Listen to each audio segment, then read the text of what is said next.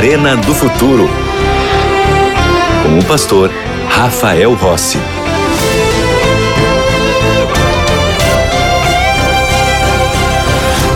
Já estamos de volta com o programa A Arena do Futuro e você sabe que nós temos aqui na Novo Tempo a melhor e maior escola bíblica do mundo. Mais de um milhão de alunos espalhados por diferentes lugares que, como você, são pessoas que amam a Bíblia e querem entender e compreender ainda mais sobre o amor de Jesus, sobre a salvação, a graça divina que nos alcança e que nos dá oportunidades de sonharmos com o céu. Eu tenho aqui nas minhas mãos um guia de estudos chamado A Cura do Pecado. São 15 temas que fazem uma relação entre as profecias de Daniel e Apocalipse porque estes dois livros são livros proféticos e que eles se complementam. Entender Daniel ajuda a entender Apocalipse, entender Apocalipse ajuda a entender o livro de Daniel. E eu tenho a alegria de ser o autor dessa nova série de estudos bíblicos que nós estamos oferecendo para você gratuitamente. Nós enviamos para sua casa por correio, você recebe aí na, na comodidade, no conforto do seu lar para poder estudar a Bíblia. Algumas pessoas me perguntam assim, pastor, é de graça mesmo? É de graça. Eu não vou ter que pagar nada depois? Não, não tem que pagar nada. Esse material chega até você por causa dos anjos da esperança, que são pessoas que estão comigo aqui, ajudando a pregar o Evangelho, patrocinando a Novo Tempo para que a gente se mantenha no ar e assim mais pessoas conheçam da esperança. Agora, o que você deve fazer para receber esse material aí na sua casa? Em algumas formas. A primeira é ligar para nós, ou mandar uma mensagem para nós, melhor dizendo, pelo WhatsApp. Número 12 98244 0077, tá bom? Manda uma mensagem lá no WhatsApp, não liga não, tá? Desculpa, eu falei aqui, mas não é para ligar não. É só para mandar mensagem, porque este é o sistema que nós estamos usando para chegar a você e dar a oportunidade para que a sua mensagem seja respondida e você se torne aluno da escola bíblica. Tá? Vou repetir: 12 98244 0077 ou você pode entrar no site novotempo.com barra escola bíblica, tá bom? novotempo.com barra escola bíblica e assim você vai receber esse material e será um dos nossos alunos aqui da escola bíblica. Preparados? Vamos então entrar no capítulo 3 do livro de Daniel. Eu já tenho a minha Bíblia aqui comigo. Espero que você tenha a sua Bíblia aí também, porque tudo começa na palavra. O capítulo 3 do livro de Daniel traz a história de um desafio. Um desafio que três jovens fizeram contra o poderoso rei Nabucodonosor. Ele emitiu um decreto de morte, mas esse decreto não foi obedecido por esses três rapazes que queriam ser fiéis a Deus. O mistério do sofrimento e do desapontamento deixa os seres humanos perplexos. Onde está Deus quando estamos abalados? Onde está Deus quando estamos deprimidos, estressados, angustiados? No capítulo 3 do livro de Daniel, vemos um Deus que está interessado nos seus problemas um Deus que não te abandona nos momentos que você mais precisa. A história que a Bíblia nos apresenta em Daniel 3 tem um paralelo muito especial com os últimos dias da história que são mostrados no livro do Apocalipse. O livro de Daniel está dividido em duas partes. A primeira parte, vamos chamar de parte profética, que revela os acontecimentos históricos que ocorrem antes da volta de Jesus e os grandes eventos da humanidade. A outra parte é a histórica, que trata de assuntos para o desenvolvimento espiritual, como a fé, a oração, o testemunho e qualidades do caráter que nos ajuda a estarmos preparados para a volta de Jesus. O capítulo 3 está dentro da seção de capítulos históricos e que nos traz uma história muito surpreendente. Por isso eu quero te convidar, vamos lá ao livro de Daniel, capítulo 3, versículo 1. Vamos juntos a este capítulo especial da palavra do Senhor. Diz assim a Bíblia no primeiro verso deste capítulo. O rei Nabucodonosor fez uma imagem de ouro que tinha 60 côvados de altura e 6 de largura. Levantou-a no campo de Dura, na província da Babilônia. Lembra que no capítulo 2 do livro de Daniel, o rei Nabucodonosor, ele sonhou com uma estátua. O que nós vemos agora no capítulo 3 não é a mesma imagem. No sonho que o rei teve, Deus contou para ele o que aconteceria no futuro com a sucessão de impérios. Agora, no capítulo 3, o rei resolveu fazer ele mesmo uma imagem que não tinha nada a ver com aquilo que ele sonhou. Na visão de Deus para o rei, a imagem tinha cinco elementos diferentes: tinha ouro, prata, bronze, ferro e barro. Agora, no capítulo 3, vemos uma imagem toda de ouro, criada pelo ser humano que exigia agora adoração. A imagem foi feita com 60 côvados de altura por 6 de largura. Na simbologia bíblica, o número 6 sempre representa rebeldia, imperfeição, porque essa imagem foi feita com dimensões projetadas pelo ser humano, representando o caminho humano, ao invés do caminho divino. Era uma imagem falsificada, criada pelo homem e não por Deus. Em outras palavras, Nabucodonosor estava afrontando o sonho que Deus havia lhe dado. Deus disse que era ouro, prata, bronze, ferro, barro, e Nabucodonosor estava dizendo: não, não, não. A imagem toda que eu faço pelo meu poder é toda de ouro. É o ser humano tentando passar por cima de Deus. É o ser humano tentando colocar a sua vontade, os seus desejos acima da vontade do próprio Deus. E quando qualquer pessoa faz isso, ela, infelizmente, está trazendo para si problemas e dificuldades. Nós, seres humanos, somos limitados, somos pequenos.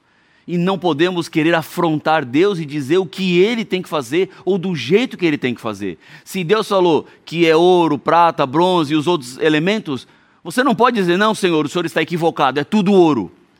Porque é a sua opinião e quem é você? Diante de Deus, é melhor aceitar aquilo que Deus tem para dizer. Na continuação da história, vemos o seguinte, versículo 2. Então o rei Nabucodonosor mandou ajuntar os sátrapas, os prefeitos, os governadores, os juízes, os tesoureiros, os magistrados e os conselheiros e todos os oficiais das províncias, que viessem à consagração da imagem que o rei Nabucodonosor havia levantado. Versículo 3: Então se ajuntaram os sátrapas, os prefeitos, os governadores, os juízes, os tesoureiros, os magistrados, os conselheiros, a repetição daquilo que aparece no versículo 2, e todos os oficiais das províncias para a consagração da imagem que o rei Nabucodonosor tinha levantado, e estavam em pé diante da imagem que Nabucodonosor tinha levantado. As Escrituras dizem que todos vieram, pessoas importantes, pessoas que tinham cargos e alta patente, pessoas influentes, juízes, políticos, essas pessoas que estavam na volta do poder de Nabucodonosor. E então, neste momento que todos estavam lá, foi dado um decreto diz o versículo 4 de Daniel, capítulo 3. Nisto, o arauto apregoava em alta voz: Ordena-se a vós outros, ó povos, nações e homens de todas as línguas. Ou seja, naquele, naquele momento estava uma imagem falsa, todo de ouro, feita para ser adorada por seres humanos que buscavam para si glória própria a medida da estátua, em medidas que nós usamos hoje, seria 36 metros de altura, o que equivale a um edifício de 10 andares. Essa altura pode parecer pouco, mas naquele vasto campo de Dura, no deserto, produzia uma impressão muito maior do que um prédio perdido às vezes no meio de uma floresta de concreto e ferro, como nós temos nas grandes cidades. Essa imagem construída era também uma afronta a Deus e a revelação que Deus havia dado no capítulo 2. Deus disse que na estátua apenas a cabeça era de ouro e que os outros elementos representariam os demais impérios que surgiriam depois de Babilônia. Mas aqui o rei faz um desafio a Deus. Na imagem que ele ergue, somente tinha o ouro. Sabe o que o rei estava dizendo? É que não poderia haver um império de ouro, outro de prata, outro de bronze, porque toda a imagem era de ouro. Nabucodonosor dizia assim: O meu reino permanecerá para sempre. Recentes descobertas arqueológicas onde estava localizada a antiga Babilônia, encontrou um tablete de barro com a assinatura de Nabucodonosor e que os arqueólogos dizem ser autêntica. Nela está a seguinte inscrição: Que o meu reino permaneça para sempre e sempre. Por isso foi que Nabucodonosor exigiu a adoração à sua imagem, como demonstração de soberania e poder. Ele ordena que as pessoas adorem, reverenciem, dizendo que ele era mais poderoso do que Deus. Veja comigo, Daniel capítulo 3 e o versículo 5 e 6. Diz assim: No momento em que ouvirdes o som da trombeta, do pífaro, da harpa, da cítara, do saltério, da gaita de foles e de toda sorte de música, vos prostrareis e adorareis a imagem de ouro que o rei Nabucodonosor levantou. Qualquer que não se prostrar e não adorar será no mesmo instante lançado na fornalha de fogo ardente. Um tempo de prova com um julgamento sumário, tendencioso e dramático. Todos são forçados a adorar, ainda que não crescem naquela imagem. Uma adoração obrigada estava sendo imposta. Nesse instante da história, vemos a igreja e o Estado unidos na Babilônia. O rei era quem comandava as duas instâncias e misturava de acordo com os seus desejos, com os seus interesses. Mas, de acordo com a Bíblia, o mesmo que aconteceu no passado, essa adoração forçada, voltará a acontecer. Daniel e Apocalipse são dois grandes livros proféticos da Bíblia. As mesmas questões espirituais do capítulo 3 de Daniel voltarão a aparecer no final dos tempos. A Bíblia nos diz que um soberano poderoso promoverá uma união entre igreja e o Estado, uma adoração obrigatória, uma obediência forçada será um tempo de prova e, como foi no passado, resultará em um livramento miraculoso. A história dos três amigos de Daniel na planície de Dura é uma antecipação histórica daquilo que o povo de Deus terá que enfrentar. Vamos agora para o último livro da Bíblia por um instante. E vamos entender qual é a relação entre Daniel e Apocalipse. Vamos ao capítulo 13 de Apocalipse e vamos ler os versículos 12 e 15. Apocalipse, capítulo 13, versos 12 e 15. Veja o que diz a palavra do Senhor. Deixa eu deixar marcado aqui com a minha fitinha, porque daqui a pouco a gente volta para o capítulo 3 de Daniel. Apocalipse capítulo 13, versos 12 e 15, diz assim a palavra do Senhor: Exerce toda a autoridade da primeira besta na sua presença. Faz com que a terra e os seus habitantes adorem a primeira besta, cuja ferida mortal fora curada. Veja que interessante, há aqui uma obrigação ou uma imposição de adoração. E o versículo 15 diz: E lhe foi dado comunicar fôlego à imagem da besta, para que não só a imagem falasse, como ainda fizesse morrer quantos não adorassem a imagem da besta. Na Bíblia, uma besta representa um rei ou um reino. A exemplo de Nabucodonosor, encontramos aqui em Apocalipse 13 um outro líder totalitário. A cura da ferida mortal da besta ocorrerá quando o sistema religioso medieval for restaurado. A profecia mostra que a besta da terra desempenhará um papel fundamental nesse processo. João explica como que isso vai acontecer. Por meio de sinais milagrosos, a besta da terra engana as pessoas do mundo todo.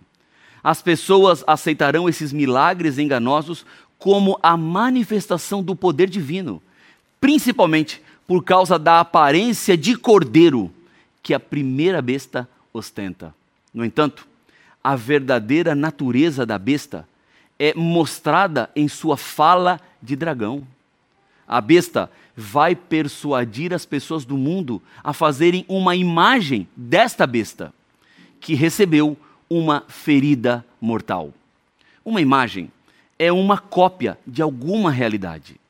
A profecia mostra que as potências mundiais serão seduzidas a criar um sistema de religião estatal semelhante ao que aconteceu na Idade Média, quando poderes civis e políticos se uniram às principais organizações religiosas para impor uma religião às pessoas.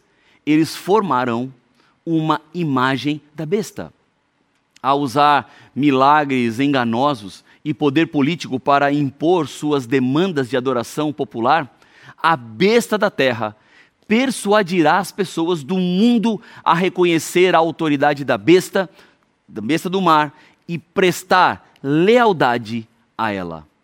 Toda essa cena reflete exatamente Daniel capítulo 3, que descreve o rei Nabucodonosor ordenando ao povo do seu reino, sob ameaça, pena de morte, que adorasse a imagem de ouro que ele ergueu.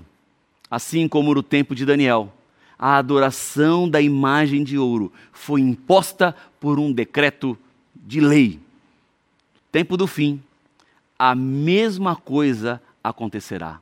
Uma demanda por adoração popular será apoiada pelo poder civil, forçando toda a terra a adorar a besta que sobe do mar.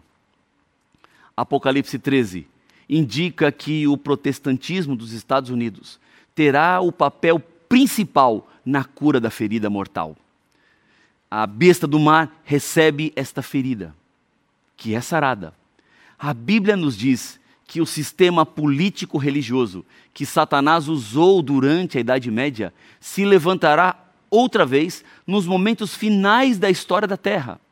Então, vai conquistar e controlar a adoração, a consciência, os desejos das pessoas de todo o mundo.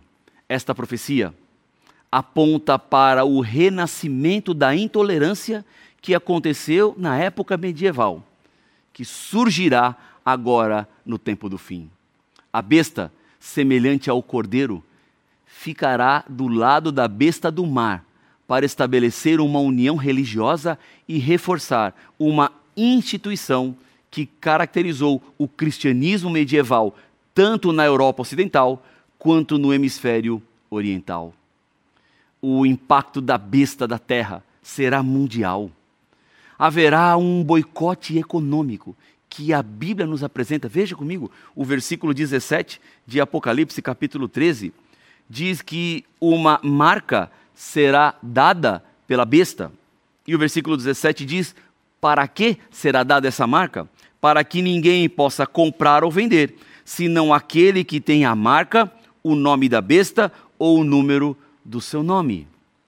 Haverá um sinal ou um símbolo de autoridade do poder unido entre a igreja e o Estado perto do fim e aqueles que não concordarem com essa coligação e decidirem permanecer fiel a Deus, terão que desafiar a morte, mantendo inabalável sua lealdade a Deus. Neste momento, mais importante do que estudar sobre a identidade da besta é voltar ao capítulo 3 de Daniel e ver o que está se passando na mente de Sadraque, Mesaque e Abidinego. É muito mais importante entender e viver essa fé do que saber quem é a besta. Vamos voltar lá para Daniel? Vamos para o capítulo 3 e agora os versículos 8 e 9. Diz assim a palavra do Senhor. Daniel capítulo 3, versos 8 e 9. Então, toca a música, Sadraque, Mesaque e Abidinego não se ajoelham, não adoram, porque eles permanecem fiéis ao Senhor. Diz a Bíblia. Ora, no mesmo instante, se chegaram alguns homens caldeus e acusaram os judeus. Disseram ao rei Nabucodonosor: Ó rei, vive eternamente.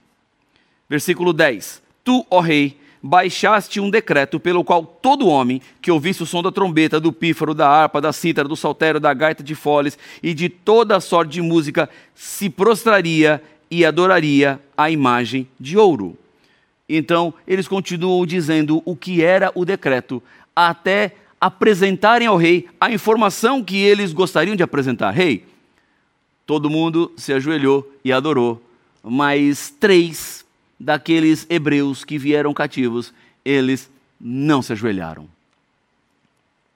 Temos uma representação aqui na tela deste momento, quando todo o povo adorava a imagem estabelecida por Nabucodonosor e os três resolveram não se ajoelhar. Bom, voltando para esta história. Nabucodonosor resolveu tirar a limpo com eles aquilo que havia acontecido. Por que os três amigos não tinham se prostrado diante da imagem? Nabucodonosor se preveniu de ser enganado por alguma mentira. Então diz assim: é, aconteceu isso mesmo? E houve deles a confirmação. Eles não tinham seguido a adoração forçada e a obediência aos caprichos do rei, porque estavam em condições e estavam de acordo com a vontade do Senhor. O rei, temeroso da penalidade por causa da desobediência, decide dar mais uma chance aos amigos, tocando a música outra vez. A Bíblia nos fala qual foi a resposta que eles deram. Versículo 16: Responderam Sadraque, Mesaque e Abidinego ao rei: Ó Nabucodonosor, quanto a isto, não necessitamos de ti responder. Ou seja, rei, só quer tocar a música de novo? Nós não vamos te responder porque há situações na vida espiritual que você precisa resolver antecipadamente. O que eu vou fazer quando me oferecerem bebidas alcoólicas?